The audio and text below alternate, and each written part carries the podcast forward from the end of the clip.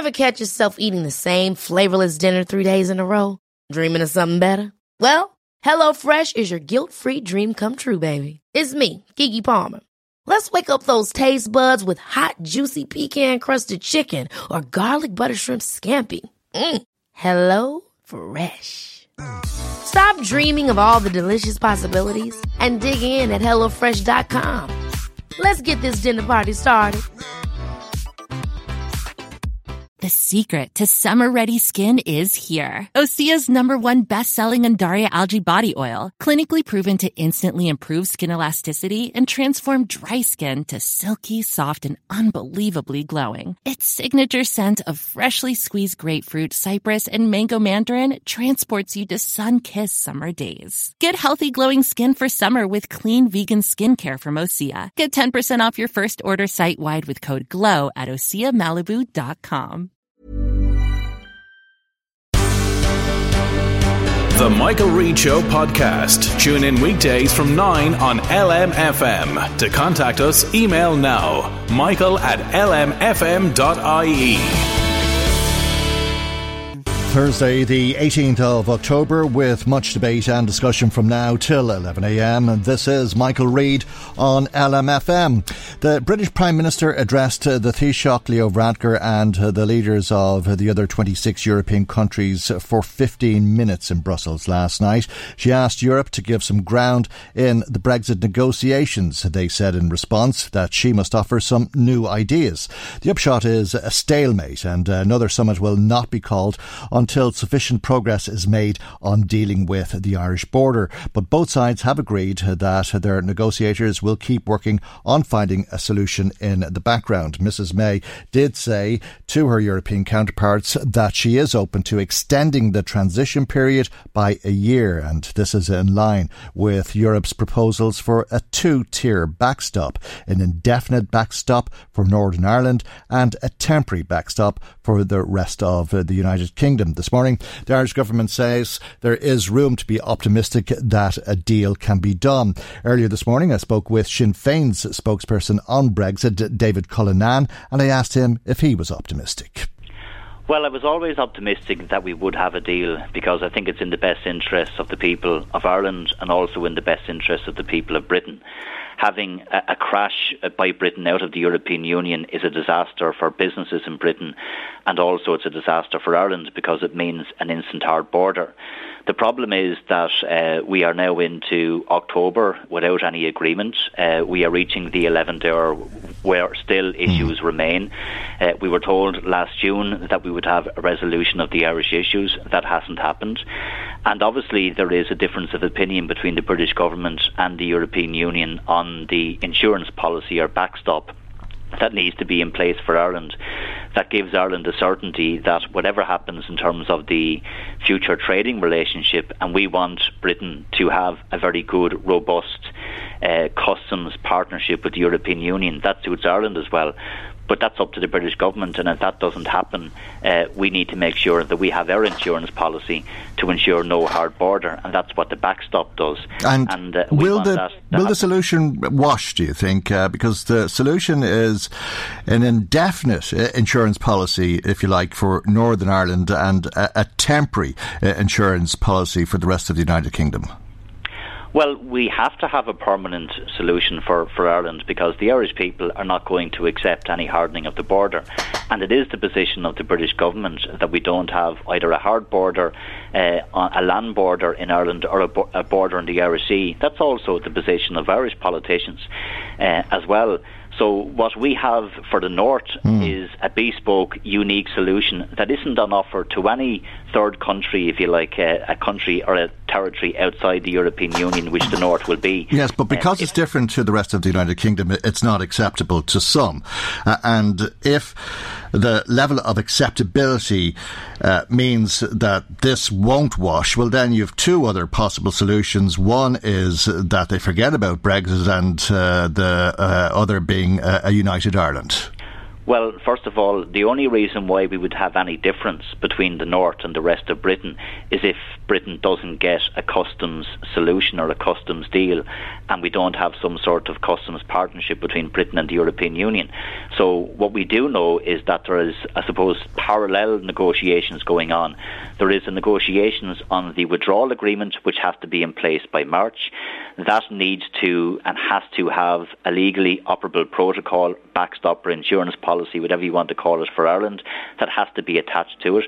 And then, of course, you have the other issue of the talks that will involve having a, a future trading relationship between Britain and the European Union what was offered to Britain is that uh, we could extend by a year the implementation period, so Britain would stay in the customs union and single market for a longer time period mm. until uh, the future trading relationship is agreed.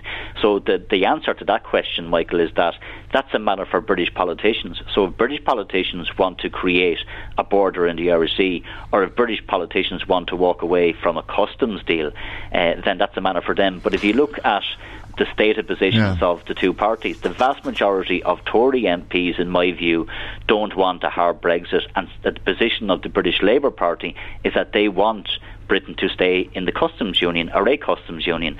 So I to stay to stay in the customs union and be free to strike trade deals with other countries across the world. Well, I don't think that was ever possible. It, it might be possible to uh, have some sort of uh, trade agreements separate from the European Union, but if Britain wants a customs arrangement and a free trade agreement that essentially allows them to stay in some form of customs mm. uh, partnership, obviously there has to be a trade off and there has to be an alignment of rules and standards. I think that's uh, the most likely scenario. Uh, what we're seeing here, and I think what we need to be conscious of, is there is a lot of audiences which have to be catered for. We have a British Prime Minister that has a divided party. Mm. She has to be careful that she brings people with her. Uh, we obviously have uh, differences of opinion in, in, in Britain as well outside of the political sphere. And I think what we all need to do is obviously be mindful of that. But we have a responsibility in Ireland to make sure that we get a deal.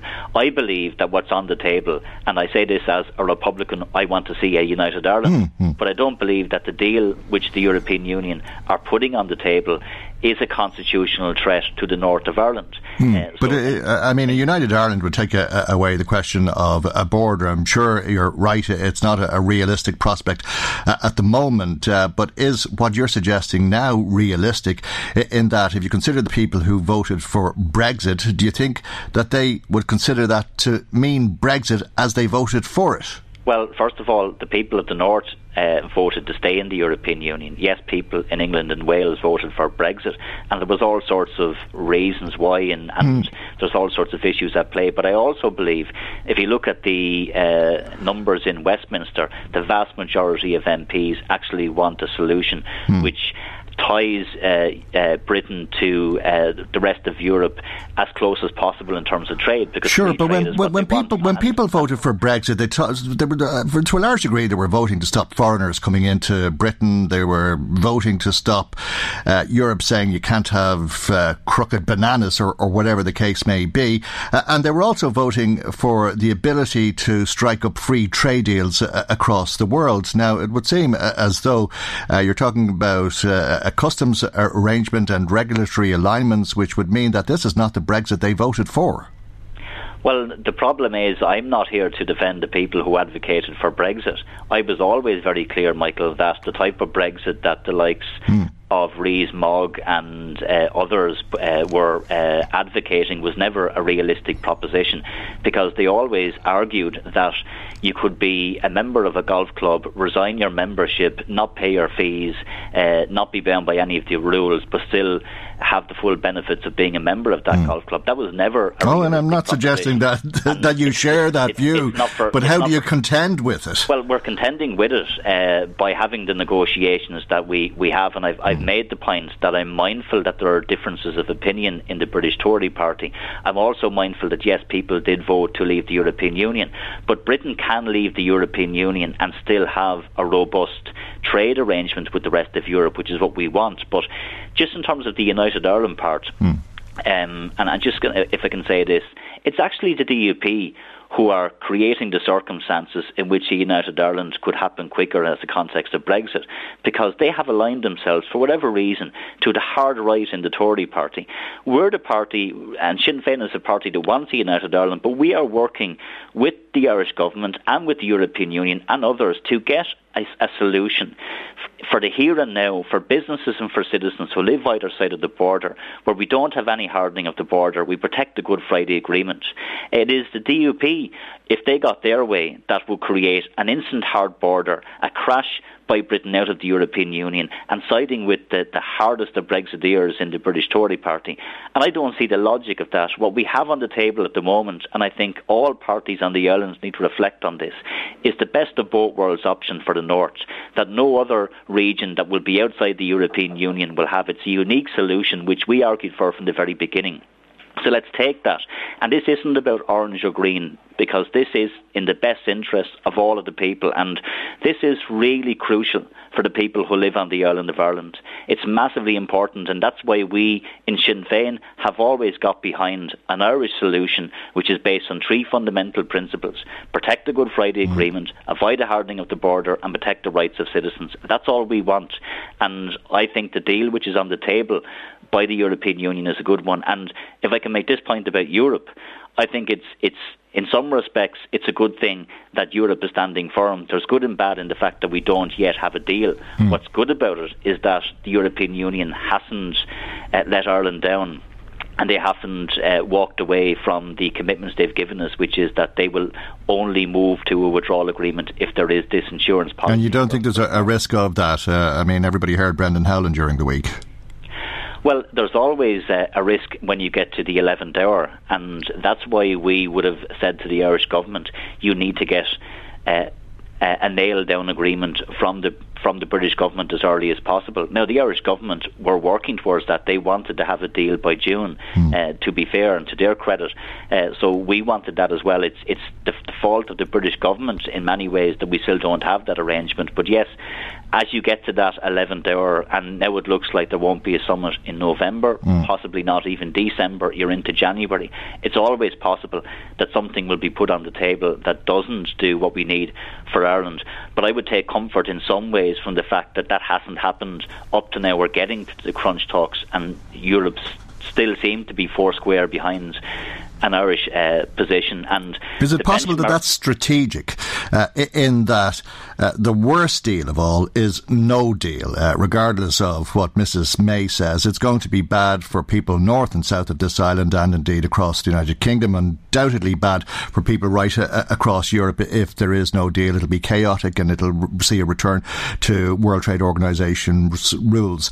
Uh, but is it strategic of Mrs. May to bring this down to the wire so that she can go back to the House of Commons and say, look, this is all I have to offer at this stage. There's no time uh, to negotiate anything differently, and that you're into January, February, uh, and it's a take it or leave it scenario?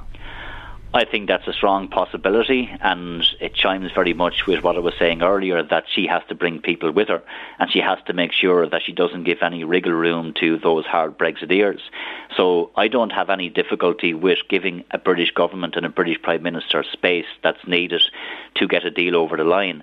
But the reality is that we can't have any fundamental shift in the position. Uh, the British government seem to be saying that they don't want a permanent backstop for uh, the North, and they're asking the Irish people essentially to take a leap of faith, that trust us that in the end, in the final analysis, uh, and this is at, at, a time when the withdrawal agreement will be in place. There's no more veto, no more real influence the Irish government will have. That will be done and dusted voted on by all the member states.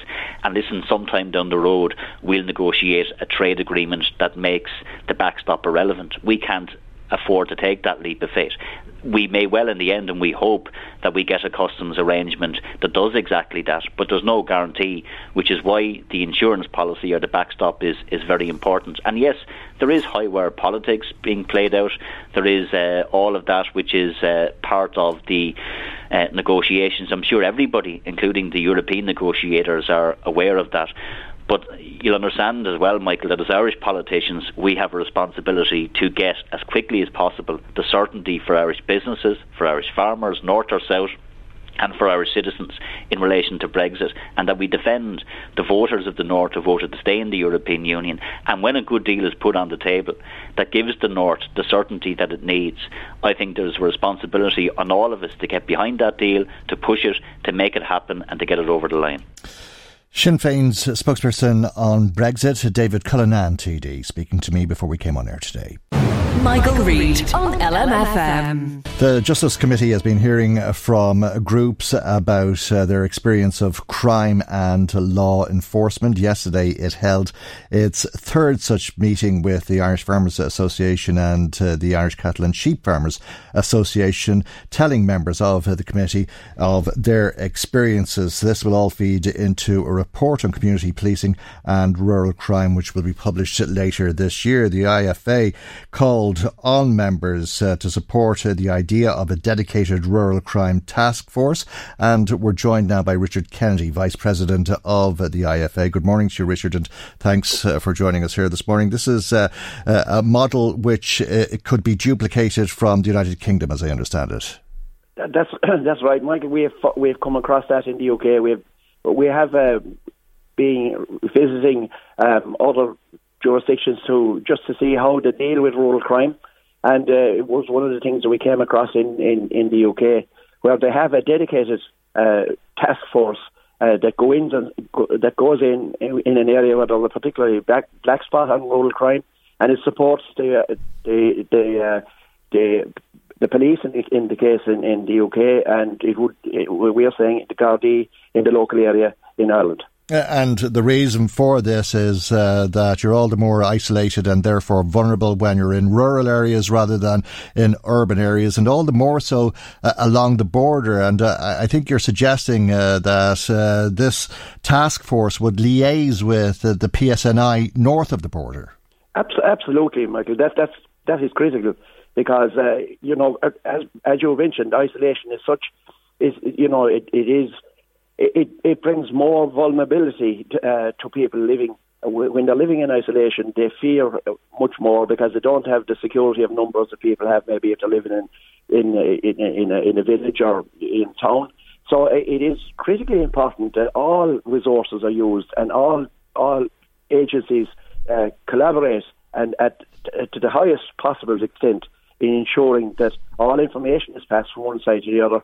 And there is absolutely no need that why it shouldn't happen. And we're just encouraging more and more of that because we feel that uh, rural crime is certainly increasing. Fear out there is not just the people that are actually, you know, suffer directly from rural crime. It is the people that fear it as well.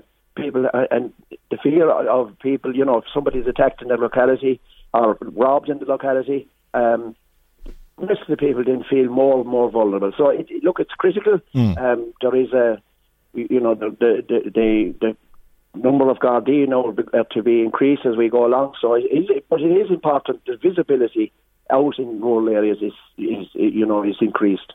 Garda's statistics have been called into question many times over in recent times. The Central Statistics Office, one of the bodies questioning the statistics that have been provided to them in relation to murder, not able to trust uh, the amount of people who have uh, been defined as murdered in the statistics. There's been questions about penalty points and uh, breath testing motorists uh, and so on. Now, you went into the committee yesterday and you said that uh, you didn't want to bash the Gardaí, uh, but whilst you weren't Garda bashing, you were calling into question some of the statistics on rural crime.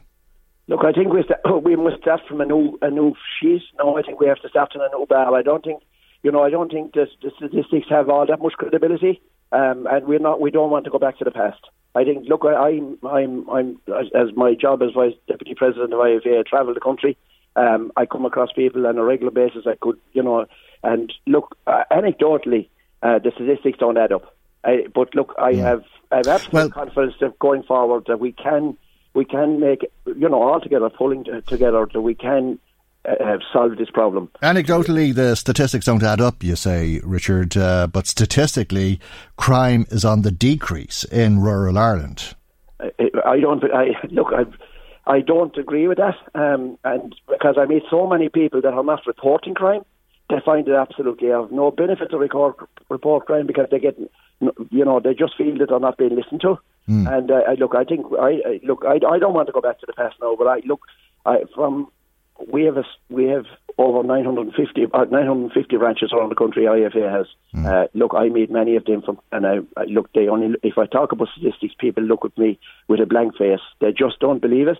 And uh, look, I, I don't think we need. To, that's not where our argument is now. Mm. I think our argument is look, and, and, we want to we want to work in cooperation with the Gardaí. And as I said yesterday, this is not a Garda bashing exercise. This is a, this is support. We need the community because in the past, in the past there was, you know, there was a lot more visibility and you had less crime, mm. um, and we need more visibility. But you're obviously calling into question how Garda resources are, managed, uh, because uh, you gave uh, some curious uh, stories to the committee members yesterday. One of a, a theft on a, a farm, uh, and Gardaí uh, were stationed a kilometre away, but didn't respond. The response came from Gardaí who were 22 kilometres away. Well, that is no look. That has nothing to do with the individual Gardaí. That's that is an administration. Yes, that's what I'm saying. The management of Garda resources, and and, and I wouldn't be surprised. I, I, I didn't see the detail of where that happened, but I wouldn't be surprised if it happened in Laytown uh, with Gardaí up the road in Drogheda, but uh, the response coming from Ashbourne. Yeah, yeah, you you have a good example of it, and and it, it wouldn't be the only place it happened. But look, that's something that you can't blame the Gardaí directly for that. Uh, that's an administration problem, and it needs to be put right because the boundaries. We've had some very frustrating, frustrated people contacting us that they're may, maybe living a, a kilometre away from a guard from a guard station, and when they ring that station, they're told that, that they should ring the, the station 20 miles away. That's ludicrous stuff, and that needs to be solved. Uh, and that is not something that's not something that IFA can do, or you know that is an administration thing, and that should be done straight away. Uh, you told a, another story as well of the armed support unit uh, tracking a, a, group of criminals, a group uh, that was spotted by a resident who called Gardaí to their surprise, apparently. Yeah, because that is exactly going back to the boundary issue again. This was in a different district, and the the the the, the Gardaí in the, in the district was a kilometre away didn't know. Look, it, I, I, it is very hard for people to understand what what was happening in that situation. But it, it meant that people people felt more and more afraid and vulnerable. So, so when they rang the local station, the Gardaí didn't know that uh, armed Gardaí were uh, in pursuit of these people. They didn't. They weren't aware of it at all. No, they weren't aware of it, and that's all I can say. Mm. No, that's it. That's it. Which uh, does seem pretty bizarre, and again calls into the management of uh, the resources, the administration, as you put it. Well, I think I think that that is that is blatant that you know that we have that that incident happened. It's not denied now because mm. uh, and the districts there need there needs to be more cooperation there. And I mean that's a simple thing to put right. Um, you know they're like, they're like uh, mini republics, you know, and it's not acceptable at all. And when the general public hear that, they lose confidence. You talk about statistics. Mm. Sure, like when you see something like that, go on. Why, why would you believe anything? Is it worse than it was before, do you think? Uh, uh, uh I mean, you talk uh, about uh, what you hear anecdotally undermining the statistics, uh, but is that because of technology and what we know about because we're looking at people's stories on the internet? Well, look, I, I, I I'm not involved too much in the internet now. I, I have practical, practical experience out on the countryside. I have no doubt that road crime needs to be tackled immediately. I think it has become more severe.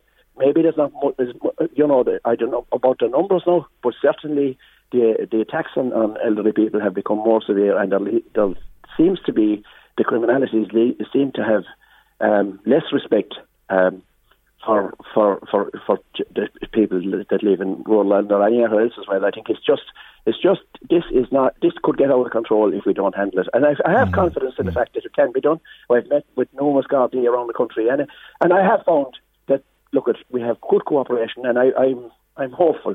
I'm, I'm confident and hopeful that this can be dealt with. And I think the task force uh, a dedicated task force would be a big help. All right, uh, uh, and investment, I gather. Uh, I mean, we've been hearing stories of uh, cars being taken off uh, the road because of engine failure or 300 kilometres on uh, the clock. Uh, the upshot of that is uh, that the guards who are using them don't have a car because the cars aren't replaced. In the meanwhile, you're talking about more crime, more of that crime being more violent, and the technology that goes with all of this because of high powered cars on motorways. and indeed, I think at the last meeting of the committee, Muintir na was complaining about how some of these criminals are taking uh, a view of people's property using drones and uh, the cameras on them and that sort of thing, uh, so that they've a, a, clear picture of what to expect when they decide to burgle. Yeah, that's that. That is uh, like that again. That's more anecdotal evidence, and uh, we would we would agree with that. Uh, we would that would be our experience as well in IFA that that, that is going on. Um, look, uh, it is, it, uh, as I've already said, it has become mm. it has become more sophisticated. Um, it's more it has become more serious, so it does need to be tackled. Well, What about people's right to protect themselves? Yeah, um, look, that all that often comes up. Um, I have, I, I, I mean, I, I have met people now that have been, uh, you know, have been attacked and have have had their property taken from them, and I, I have you know, people get, you know, you talk about defending yourself. The bottom line is, uh, if you do defend yourself in a very robust way, you might be burnt out of the play, out of your farm a couple of days after. And that's what I have found people who have said to me that they have, um, they have defended themselves strongly and robustly, mm. but they have spent maybe the next month in fear at night for fear that the guys will come back again, you know. Mm. So it's not. This is not simple now. This is not simple, and it's not. It's not just a case of uh, people just going out and defending themselves because you're very vulnerable. Like it's, these, you know, the, the, the criminals have um, they have the resources and they feel they can travel the countryside at will. Um, and I know from personal experience, I travelled the country, uh, uh you know, over the last number of years, I've travelled thousands of, thousands of kilometres, and I very rarely come across uh, a, a Garda checkpoint.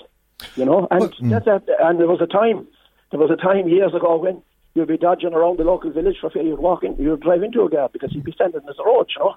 Um, and that is that's the difference. We don't have the visibility out there, and the criminals are, are becoming more and more confident that they can get away with what, what with their criminality. And maybe it's turned on its head to some degree with these drones. Uh, what do you make of these drones? And has the IFA any advice for people if uh, they see drones come in over their land or over their property?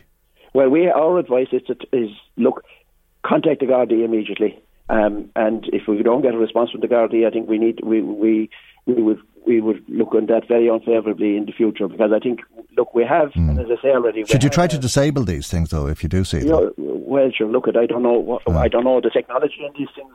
No, but I, all I know is that our advice is if you find anything like that on the place or you're anywhere suspicious, immediately contact the Gardaí. All right. Listen, Richard, good to talk to you. Uh, uh, I'm sure uh, you'll be watching with interest uh, when the committee publishes its, its report. Uh, thanks uh, for telling us a, a, little bit about your input and your contribution yesterday and for joining us on the programme this morning. Richard Kennedy is Vice President of the Irish Farmers Association, the IFA. Michael, Reade on LMFM. Legal advice would be given from state funded solicitors to people complaining that they've been raped or sexually assault ahead of criminal trials. This is under proposed legislation being forwarded by Fianna Fáil. Emma Coffey is a solicitor practicing in Louth, and as you know, she's also a Fianna Fáil councillor, and she joins us now. Good morning, and thanks for joining us. I suppose uh, with your legal background in this, you'd have more understanding of the problems that people face at the moment. What legal representation do people have if they go to the Gardaí with a complaint of this sort? Well, at the moment, they they actually don't. The supports that they get is the supports through the Garda services, and obviously uh, supports then that they're referred on to specialist counselling services. So, in regards to legal, actual one-on-one legal advice for victims, they don't actually have that. And they don't actually what? take a case, do they? I mean, this no, is they, they may go on to take a civil case, but in a, a, criminal case, it's the state that takes the case. Yes. It's the state, and what this bill is actually seeking is to afford a greater support and protection to victims of alleged offences involving sexual violence. Uh, and and what I, what I, speaking about this, and, and I mean it's it's it's it's time and time again I've heard it is that victims actually don't understand the intricacies and and what is actually they have to undertake uh, in, in, in ensuring that a prosecution is successful in regards to these crimes. So, uh, whilst the Gardaí, and I have to I have to make a point that this is not a, a reflection on the Gardaí. The Gardaí's uh, obligation is to investigate the crime and mm. ensure that a prosecution is, is met. But at, at the minimum, what what this it's not going to solve everything, but what it's going to do is to provide legal support afforded to the victims and give them the confidence to to ensure that they undertake a process that they, they understand. I mean, all too often complainants file a, a trial very intimidating, highly instre- uh, stressful, and are in fact surprised by the trial process. Mm. And and what we need to recognise, and what this bill, and I'm, i have to say, I have a fu- I'm fully supportive of it, is that we need to have a more compassionate approach uh, to be adopted. And what it ensures is that given a victim legal advice or, or, or an opportunity to, to have a one-on-one legal representation ensures that they're aware as to the intricacies of how a case is put together. They're aware that reports must be compiled.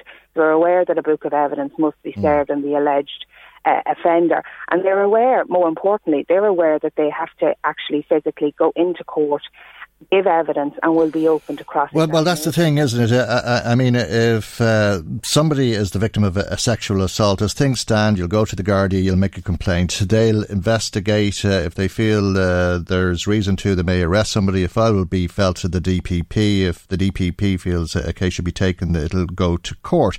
At that stage, then uh, it's a case between the state and somebody for acting in a criminal way. But you may be called as a witness now as part of that process you'll be cross examined and you may be asked about how you were dressed or your uh, previous sexual history or issues that you would feel have nothing to do with the assault uh, that uh, was carried out on you. In fact, we quite often hear from victims who feel that they've been re victimised by going through this process.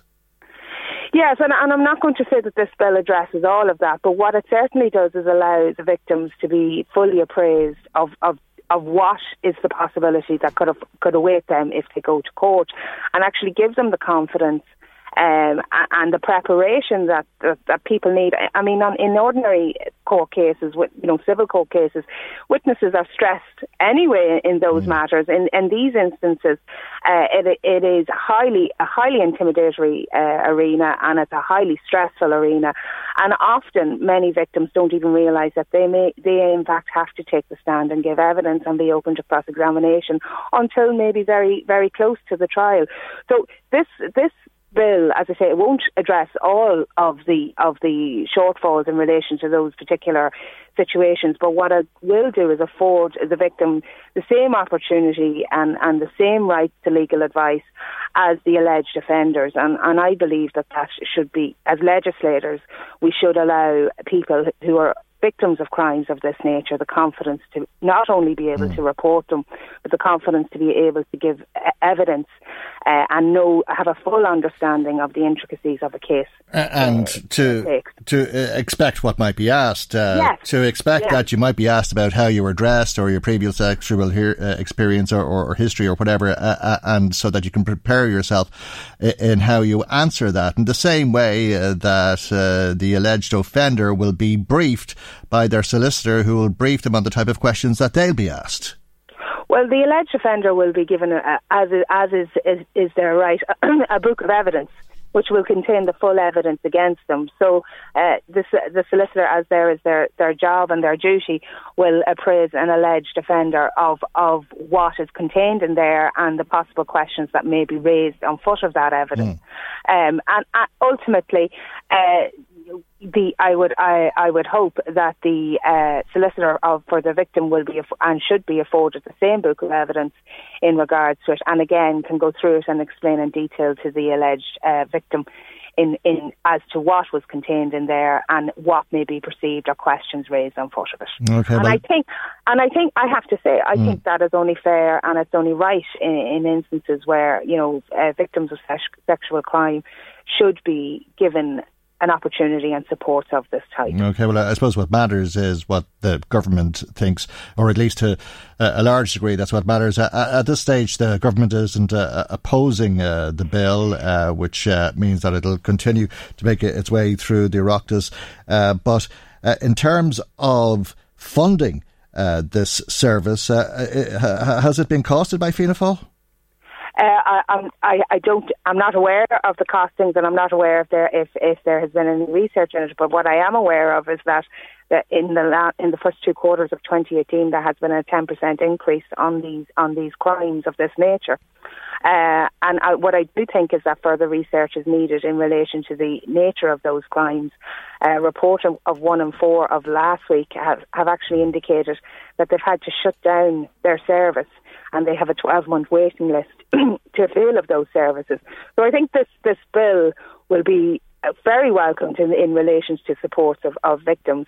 And sometimes, you know, costs, costs, people give out about legal aid in relation to being afforded to, to uh, alleged offenders. Yeah. Mm. Uh, and under our constitution, everyone is innocent until proven guilty, and it's quite grounded in law.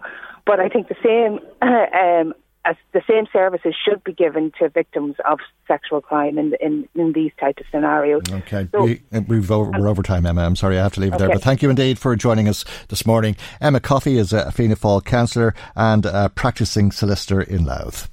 Michael, Reade on LMFM. Now let's find out what you've been saying to us. Marie Kearns uh, joins us with some of the calls and text messages that have been coming to us this morning. Good morning to you, Marie. Good morning, Michael. John from Navan was in touch in relation to Brexit and what's going on at the moment. And he feels that if Theresa May had a way out, she would take it and back out of a deal altogether.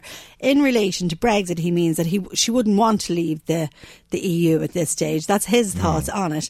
He thinks that she did make a mistake in deciding to withdraw and that if they could only have another vote on it, he think it would be a different outcome this time around. Well, uh, he may be right. Uh, she was a, a stay campaigner, wasn't she? uh, another listener, Jim from Drogheda, on the same topic, says that it is encouraging to see the leaders in Europe are standing by Ireland on the border issue and holding firm against the UK. If they need another year to strike a deal on the border, then that is what should happen. And hopefully, Theresa May does see it that way and will take the extra time needed.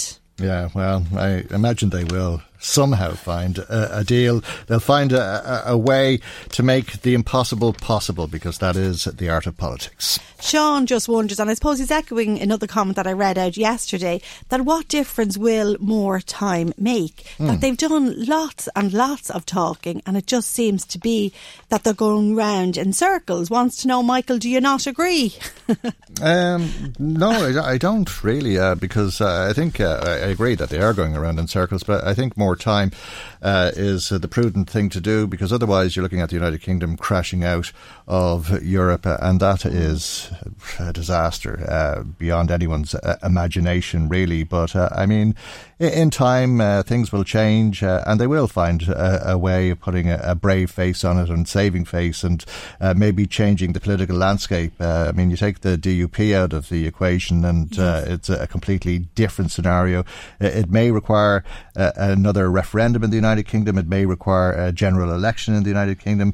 Uh, it may require something unknown at this stage, but I'm sure they will find a, a deal in time and they need to be given the time to do that. Joanne says that she runs a small business in County Louth and that a lot of business people are very nervous mm. about what's going to happen in right relation to, mm. to mm. Brexit and that she thinks that the ordinary person may not realise the the pressures that business people feel in how they're going to deal with this if it mm. does happen because as she says, a hard border would be just unthinkable. Mm, well, that's it. And uh, God, I, I, hope I'm not wrong on what I said a minute ago, because it really would be unthinkable. And there's lots of reason to be nervous and to be very concerned uh, about it. And uh, there's no reason to take our eye off the ball, uh, despite uh, the assurance that I might have offered a few minutes ago. Um, if I can move then to the presidential mm. election, there was some comment just following on from the TV debate last night. Teresa from County Meath phoned in right at the start of the show. She was saying, I was looking at the debate with Pat Kenny last night and she thought it was disgraceful the behaviour of some of the contestants. She felt that the only one who behaved with a bit of dignity and this is her her her words, was Michael D. Higgins. She says, "I'm not really a fan of his, to be honest, Michael, but I did think he behaved with dignity. I thought a lot of the fighting was appalling." Okay. Uh, another listener says I, I watched the presidential debate, Michael, in the hope of finding out a bit more about the candidates and what they are actually standing for before I vote mm. in the election. But I felt that there was a lot of bickering going on and digs at each other. You didn't really get to see what uh, I suppose as this listener puts it, the main um, issues that the candidates are hoping to address if they do mm. get into office? Yeah, well, I, I think it's the vision uh, they would have for the presidency that we haven't been hearing. We've been hearing a, a, lot of about a lot of problems in the country, a lot of concerns that they have about the incumbent president uh, uh and so on. But I, am not sure uh, who has brought vision to the debate. Jerry phoned in on the same topic and says that Jerry feels that uh, Michael D. Higgins has been an excellent president, but does feel that it's time for him to move on and let one of the young other candidates step up to the mark. He feels that people should bear this in mind, that he does think, he says he's not ageist, but he does think that a president needs to have a huge amount of energy to devote to the job, and seven years is a long time. Well, I know at least five people people uh, who would uh, agree with that, uh, and we'll be speaking with one of them shortly. okay. Uh, Paddy from Kells contacted us uh, following your interview yesterday. Ever catch yourself eating the same flavorless dinner three days in a row? Dreaming of something better? Well, HelloFresh is your guilt free dream come true, baby. It's me, Keke Palmer. Let's wake up those taste buds with hot, juicy pecan crusted chicken or garlic butter shrimp scampi. Mm. Hello Fresh. Stop dreaming of all the delicious possibilities and dig in at HelloFresh.com. Let's get this dinner party started.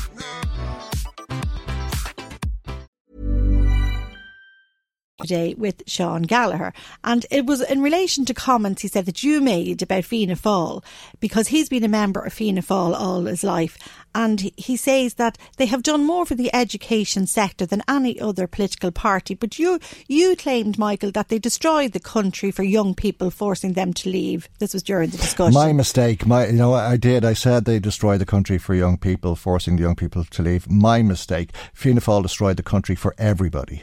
Anyway, Paddy does not agree with that. Oh, right, he okay. thinks it's blatantly untrue. Oh, he, and mm. he felt it was a very ignorant thing to say to mm. Sean Gallagher. Yeah and he feels very offended by it. He mm. actually feels, he says, to not listening to us anymore. And okay, he would be a regular listener because he does mm. think that you overlooked the things that they have done, mm. particularly in education. Okay, well, maybe it was phrased wrongly. Fianna Fáil were in office uh, at the time that the country sank into the sea. Uh, and uh, as to whether they were responsible for it or, or not, uh, we may disagree. I think uh, most people would agree that they were at least in part responsible for it.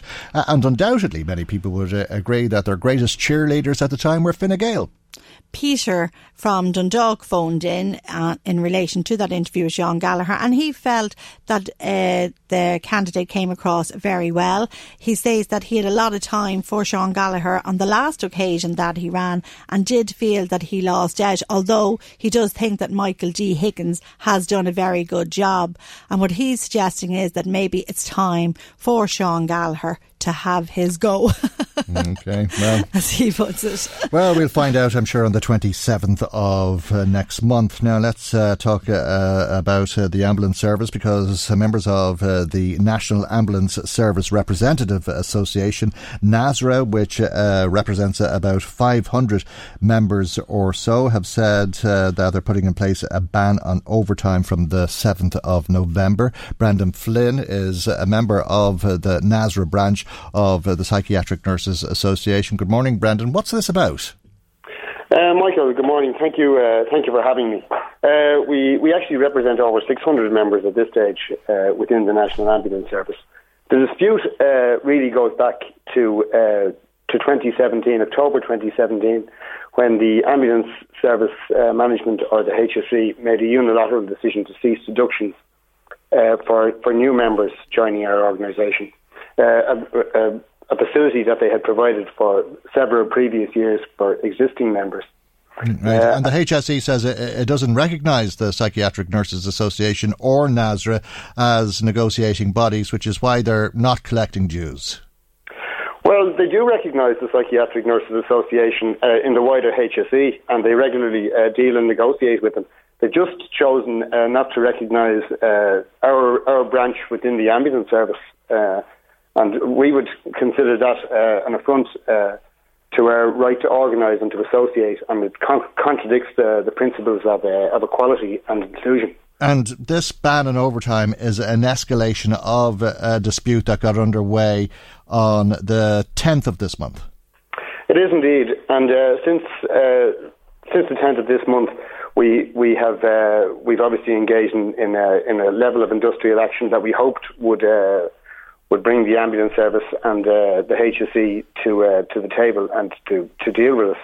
Uh, but that obviously hasn't been successful so far, and unfortunately, we've been forced uh, to, intensify, to, to, intensify our dispute uh, in the form of this withdrawal of overtime uh, from the from the 7th of November. Okay, uh, and uh, assuming your action goes ahead and your members don't work overtime from the 7th of November, what do you think that will mean for the ambulance service? Can the National Ambulance Service operate without 600 of its members doing overtime?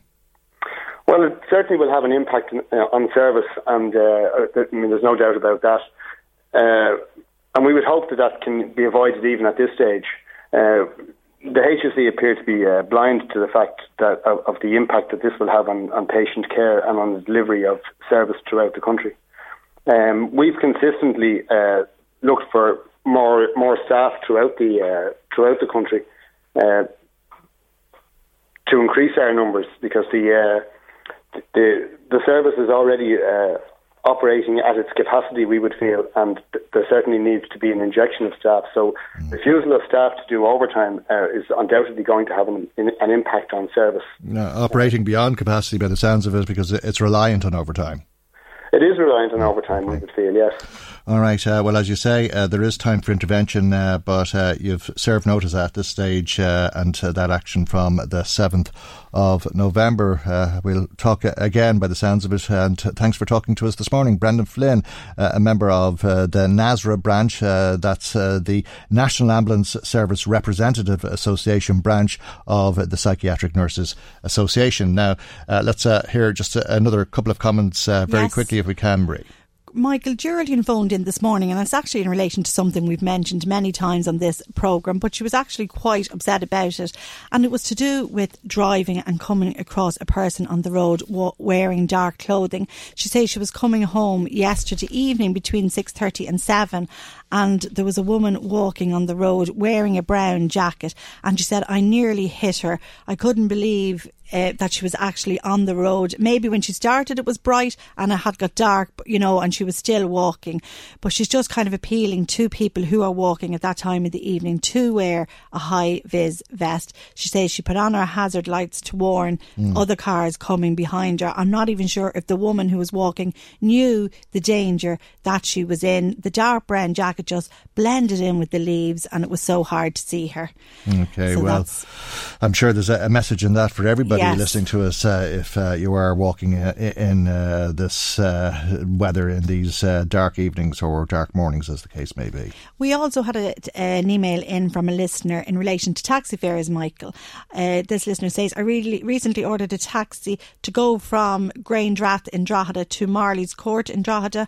Uh, I usually get the taxi to that address and it normally costs me 12 euro. But when I ordered this time, the taxi driver who I was not familiar with charged me 20 euro and I was disgusted with this says rang the company and complained but got no nowhere and is just wondering would listeners pay that amount of money for just a five minute trip in Drogheda town? Okay. All right, we'll leave it there for the moment. And uh, thanks uh, for that, Marie. Thanks to everybody who has been in touch with us. Remember, if you'd like to make comment on the programme, you can always ring Marie or Maggie, 1850 715 958, our telephone number.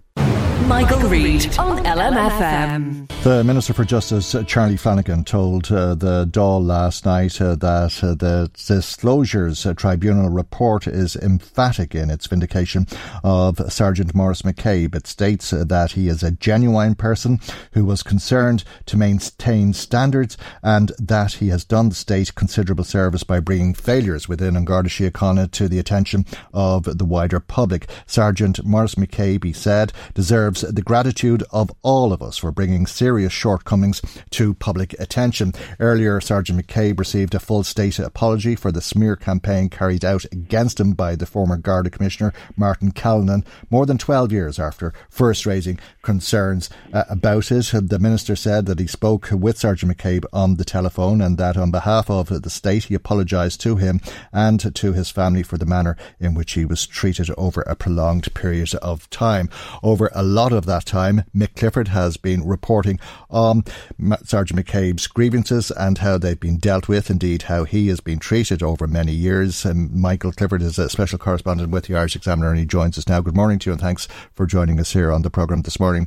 Uh, we have seen Sergeant McCabe speak firsthand on television in the course of uh, the last week uh, about how relieved he is about all of this, uh, but uh, I'm not sure that he was uh, expecting the full state apology that he received yesterday, or was he?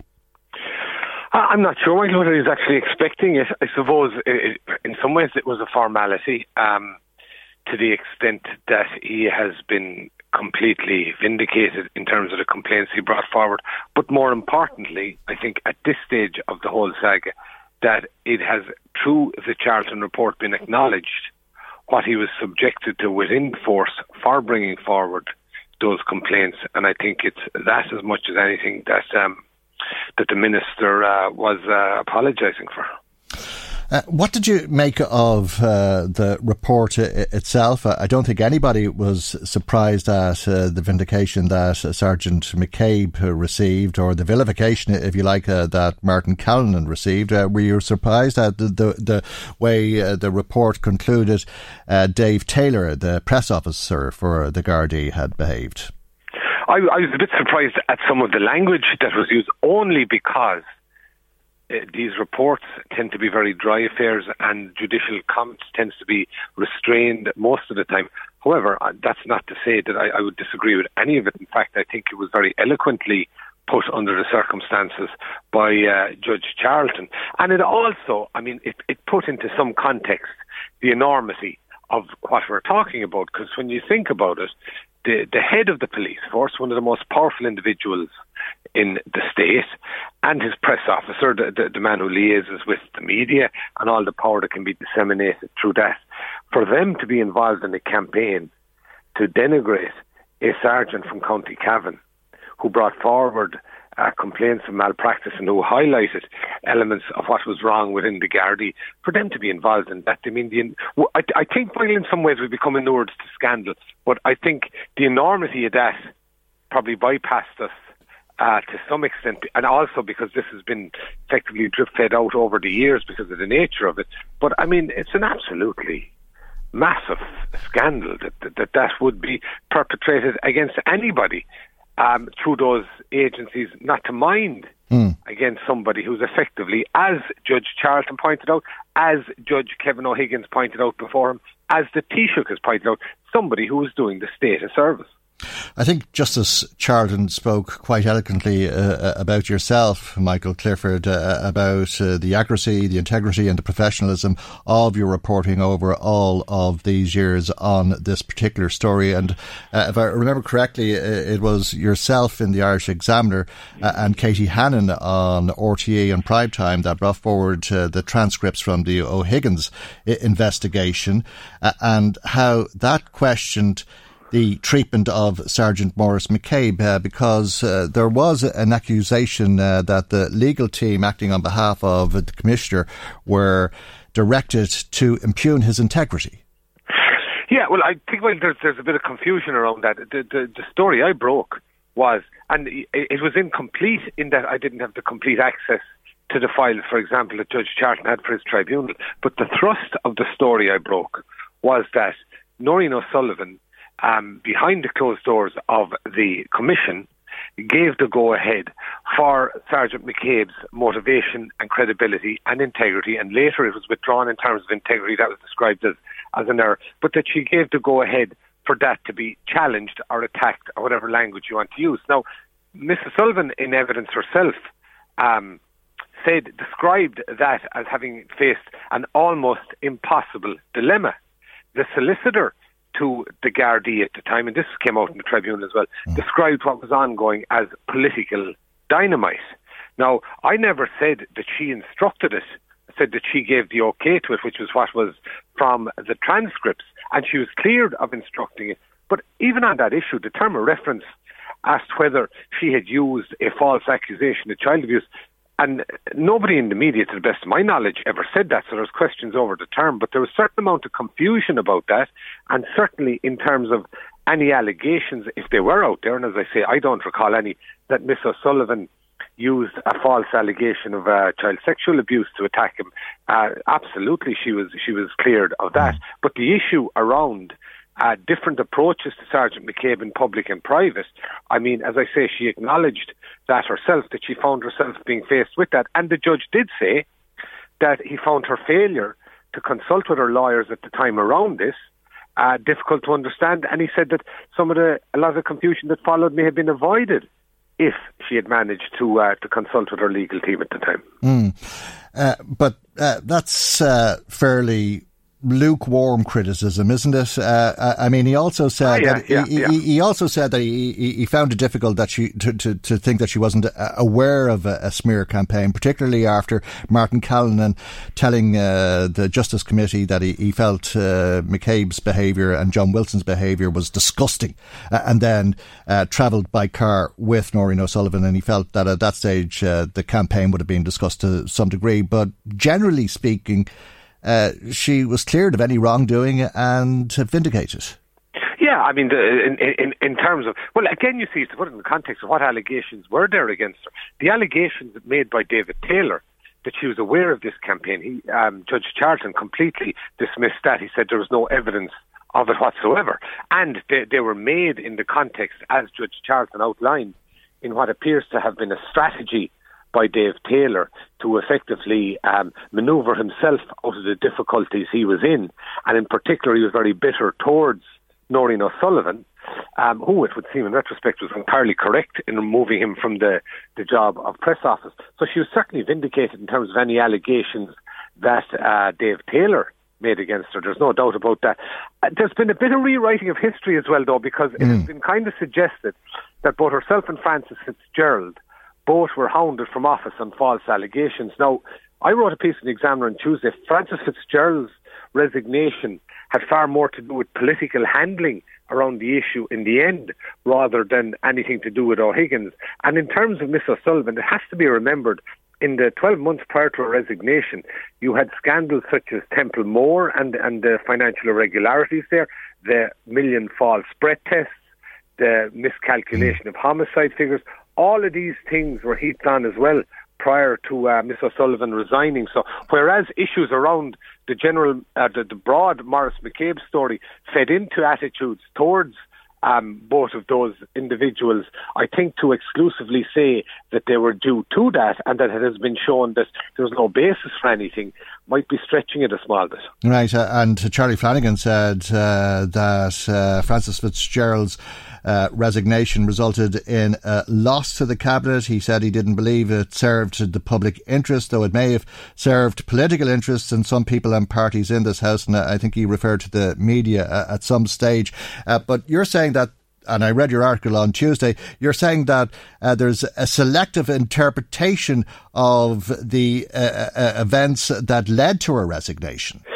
Entirely. Some politicians, and, I, and it's been quoted recently, and, they, and it would seem that they were completely incorrect, had suggested at the time that what these emails that were released last November showed was that um, Frances Fitzgerald was aware there was a strategy to attack Maurice McCabe, and she stood by and did nothing. Now, Judge Charlton has completely dismissed that, and uh, that that came from a couple of politicians. Again, I don't know where in the media this is alleged to have come from.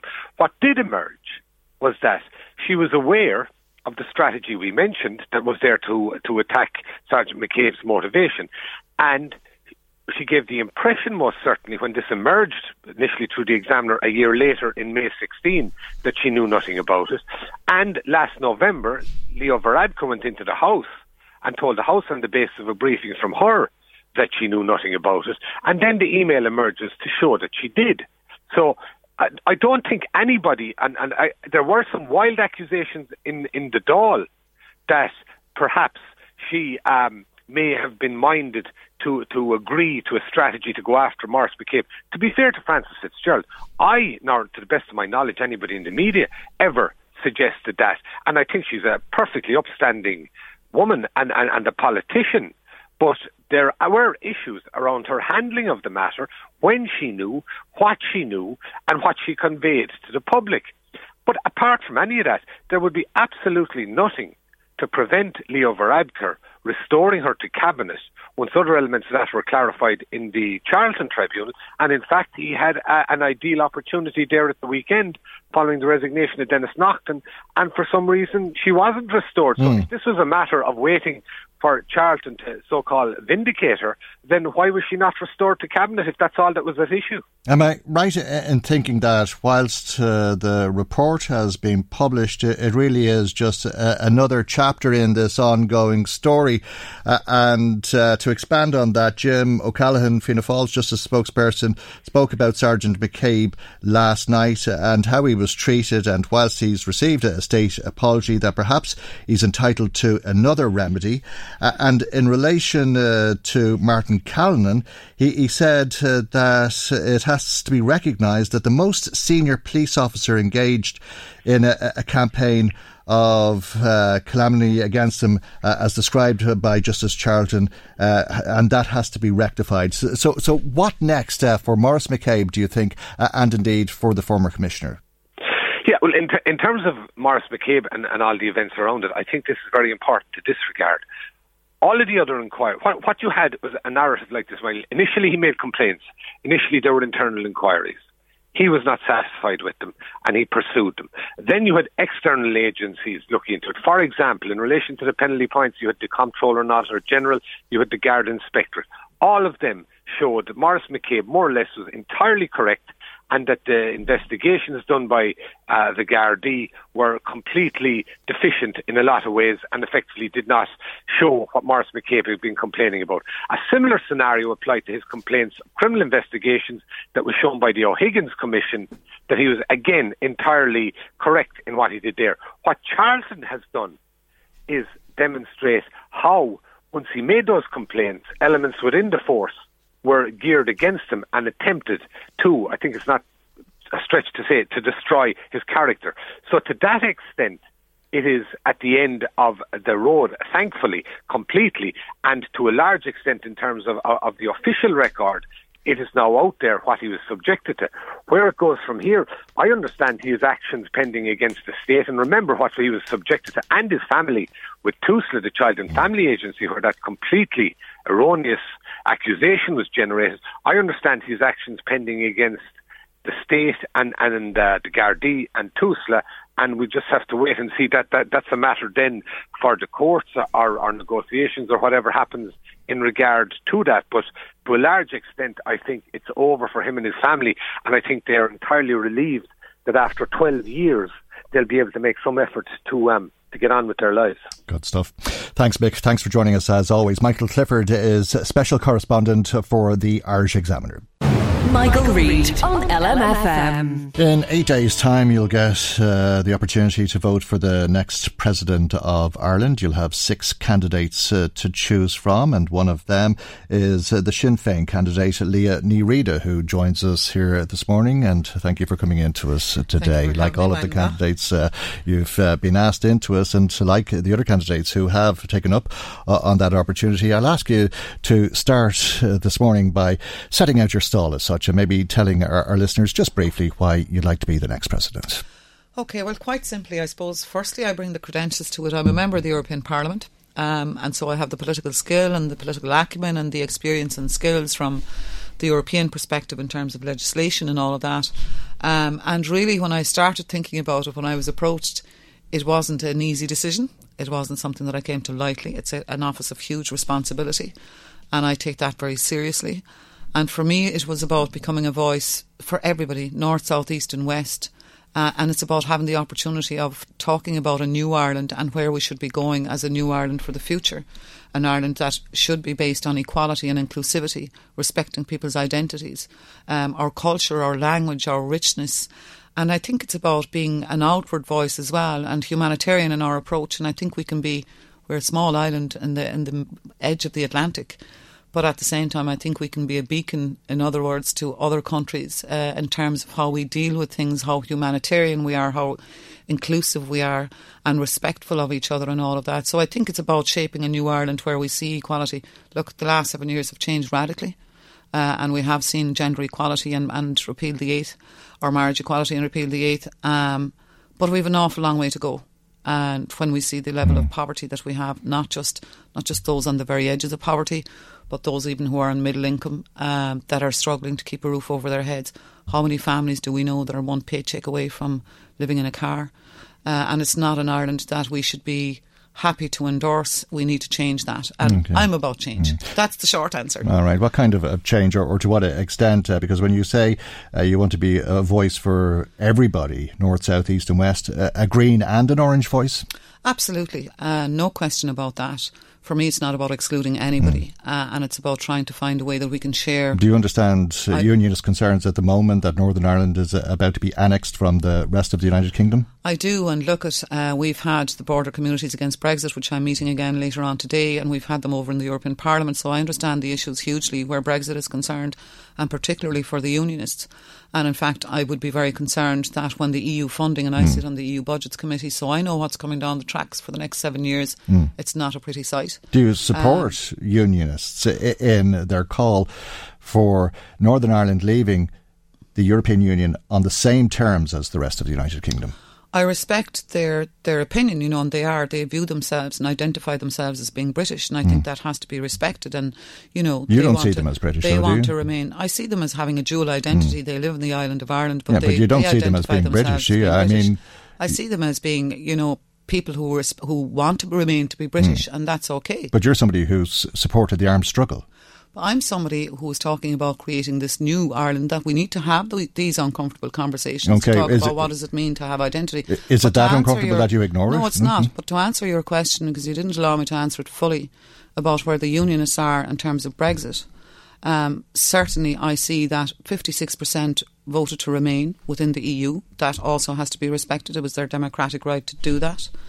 Uh, and I think that even the unionists, when they see that Westminster is really throwing the North under the bus as collateral damage in one sense regarding Brexit, uh, and I see that when the funding is taken out of that, those constituents on the ground who rely on CAP, who rely on structural funds, that's not going to be given to them by Westminster. So there's, I think we should be able to have that conversation about if the backstop isn't in place, if we don't have guarantees that we're not going to have a, a border, that it makes sense that we talk about what kind of an Ireland we want to create and having it as that inclusive orange and green. But you don't want a border. You want a, a, a reunited Ireland. Absolutely. Uh, and you said you'll work for that. Uh, can you be a president uh, to people uh, who were on the other side of the armed struggle that you support? I can, of course. And let me be very clear I'm proud to be nominated Mm. as a Sinn Féin candidate. But once I am president, I will be a president for all of those people and above party politics. Mm. And that is another, I suppose, reason for me to look at the whole presidency to give you that opportunity to talk to people that's outside of perhaps your normal base, that you are respectful of all of that because you're non partisan. That means you're not affiliated with any party. And it gives you a level where you have that voice. The other thing I would be very keen to do, I am not somebody who is a shrinking violet. Um, I'm quite outspoken and not afraid to stand up for what I believe is right for the people of Ireland. I've done that in Brussels very effectively.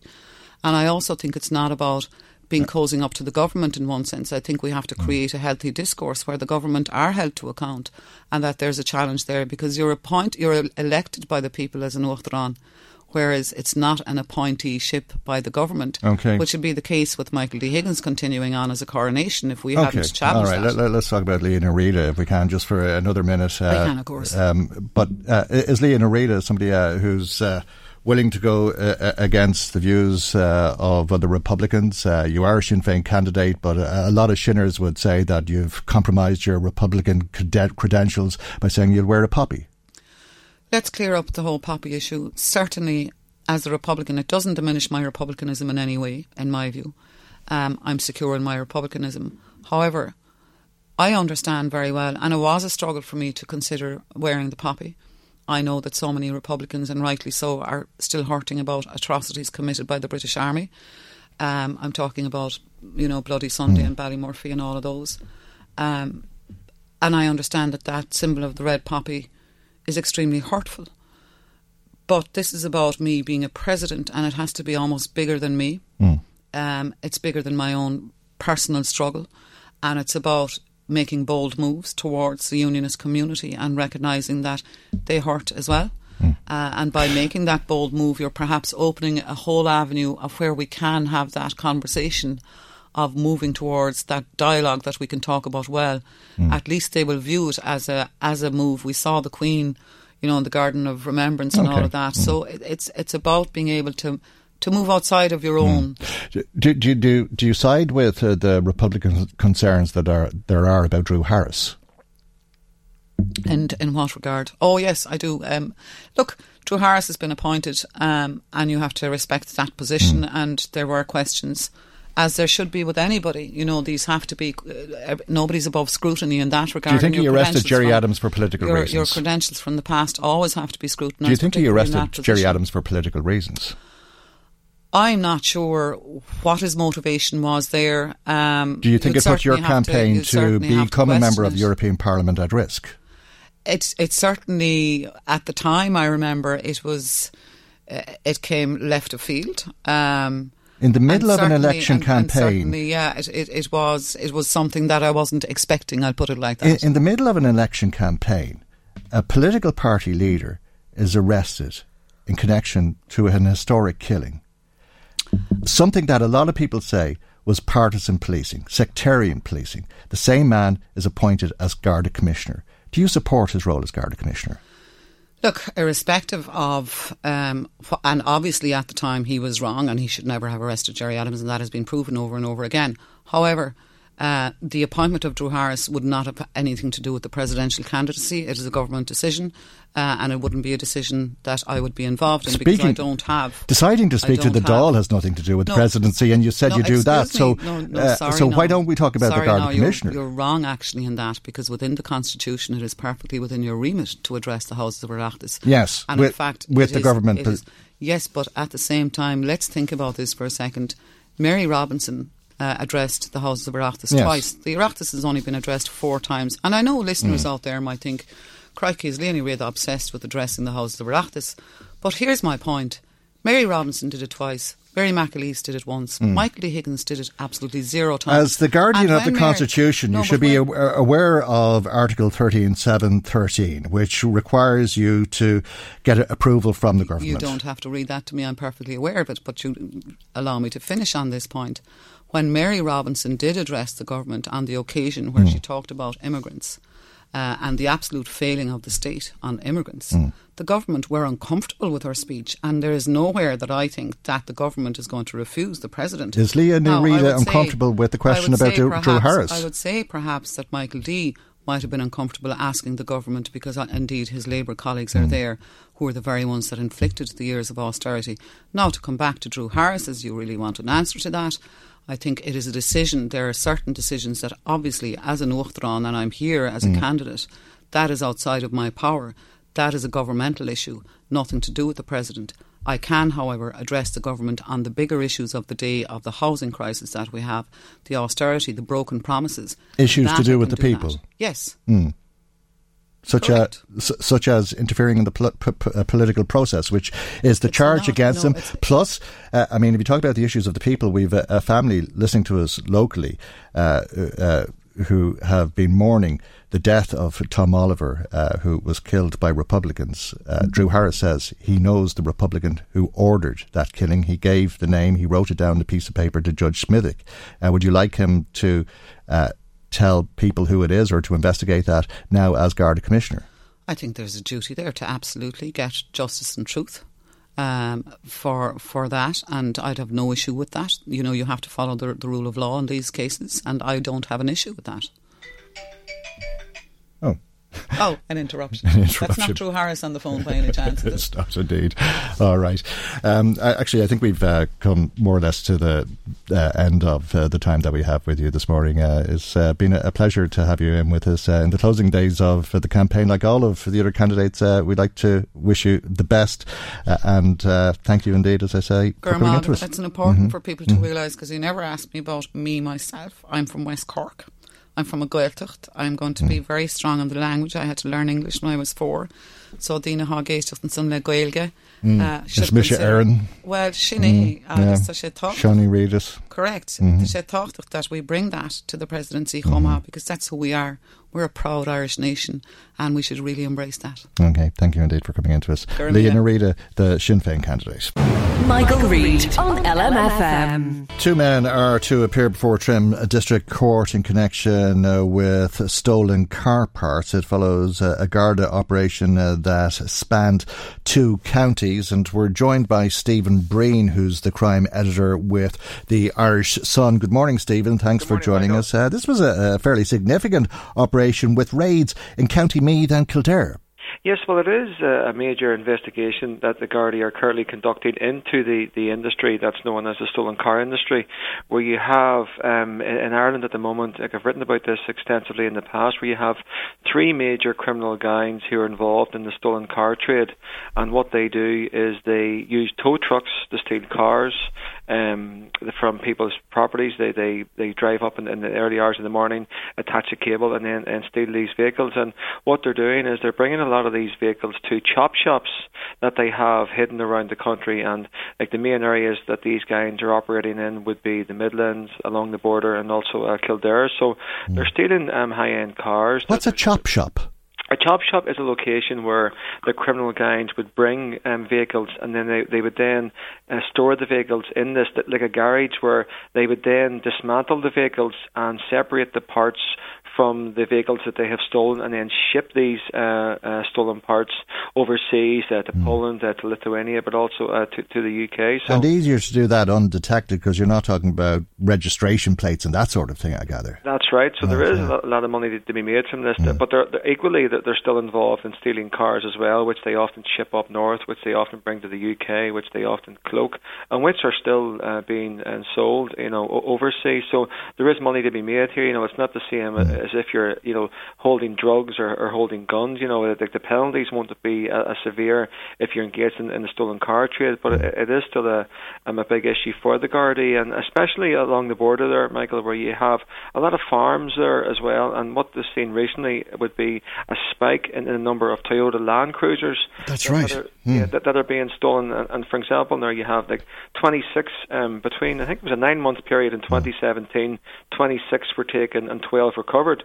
But but so far this year, over 60 have been taken and, and, and 22 recovered. So it is mm. it is a worrying uh, trend. and maybe this puts it into context uh, because you quite often hear of cars being stolen to order, but they be relatively new, expensive cars. Uh, but we've been hearing, uh, uh, as you say, about these Land Cruisers, for example. A lot of them have been fairly old cars, not the type of thing that you'd be stealing to order, but perhaps they're stealing them for the parts to order. Yes, it's for the parts as well. And for another figure that, that I, I had there, in, in June last year, um, 11 were taken in, in various uh, criminal enterprises. But in June of this year, 33 have been taken. So it, it is a problem, and there seems to be a spike, especially in the land cruisers. And, and what the Gardaí would say is that very often, you know, some people are doing work on the farm, and, and you know, and they're they're, they're out feeding cattle or, or whatever. But um, some some farmers are leaving the keys in the ignition yeah, but instead of carrying the, the keys with them, and that's often the problem. So, like farmers have to be vigilant, and, and rural communities have to be vigilant as well, because there are criminal gangs, and especially in the run up to Christmas as well. You'll have these criminal gangs who are roaming around, uh, targeting isolated communities, and mm. it's it's it's what they make their money from, from stealing cars and from breaking into homes and, and, and targeting people. So, it is a concern, and, and that's why the Gardaí have launched these operations. Indeed, Gardaí tell me you wouldn't believe the amount of people who leave keys in the ignition whilst they're not there, not just uh, on farms, but uh, parked uh, on the street and that sort of thing. Quite often they'll break into houses as well to get the keys to take the car. Yeah, that, that's known as the creeper burglaries as well, and uh, you have professional thieves who are out there, and many of them have, a lot of convictions. Uh, I remember interviewing um, a man from um, County Swords there, who, who um, he actually um, Richard Lyons, he, he fired a shot at a, a burglar who had broken into his home, and he, he just I was speaking to him recently, and he says that you know people are still uh, living in fear, and, and, and the fear is that not just breaking into homes, but breaking into homes in the early hours of the morning. Uh, elderly residents are there, and people often leave their keys out in, in the hallway, and they're breaking in and they're away in a, in a matter of, of minutes. So you know that there are concerns out there. Mm, and I, I know uh, that in Meath, uh, where they've seen, uh, and uh, along the Cavan border as well, where they've seen this spike in uh, the amount of uh, land rovers that have been stolen, that the people have been suggesting that you lock gates so that even if they get into the house and have the keys, or you leave the keys in the car, that they can't get out. Yeah, yeah, that's that's always it's always, it's always about crime prevention. Mm. I remember I got, the guards have still launched their up the, the winter phase of their Operation Thor, which was launched a number of years ago to target the, the gangs who were using the motorways to target r- rural communities and isolated communities. So here we are in the run up to Christmas, it's the darker night. So it's just about being vigilant and being more aware that you know th- these criminals will have no uh, problem entering your property and, and no problems, you know, stealing, you know, uh, materials that you have or cars or jewelry or whatever you have mm. there. So it's just about being vigilant and trying to deter them. And and the guards are still out there as well in Operation Thor. You know, they've had very many successes in bringing these people before the courts, but mm. I'm sure they'll be busy over the coming months. Yeah, well, uh, I'm sure some people listening to us uh, this morning will be hoping uh, that as a, a, result of these raids and the arrests and indeed the ensuing court case uh, that they will have a, a problem entering your premises or, or, leaving another one, as the case may be, Stephen. Yeah. Uh, we leave it there for the moment. Thank you indeed, as always, Stephen Breen, crime editor with the Irish Sun, brings our programme to its conclusion today. God willing, we'll see you for our next programme tomorrow morning at 9am on LMFM. Good morning. Bye bye. The Michael Reade Show podcast. Tune in weekdays from 9 on LMFM. To contact us, email now michael at lmfm.ie.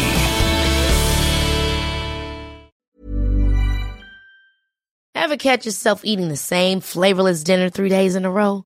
Dreaming of something better? Well, HelloFresh is your guilt free dream come true, baby. It's me, Keke Palmer. Let's wake up those taste buds with hot, juicy pecan crusted chicken or garlic butter shrimp scampi. Mm. Hello Fresh. Stop dreaming of all the delicious possibilities and dig in at HelloFresh.com. Let's get this dinner party started.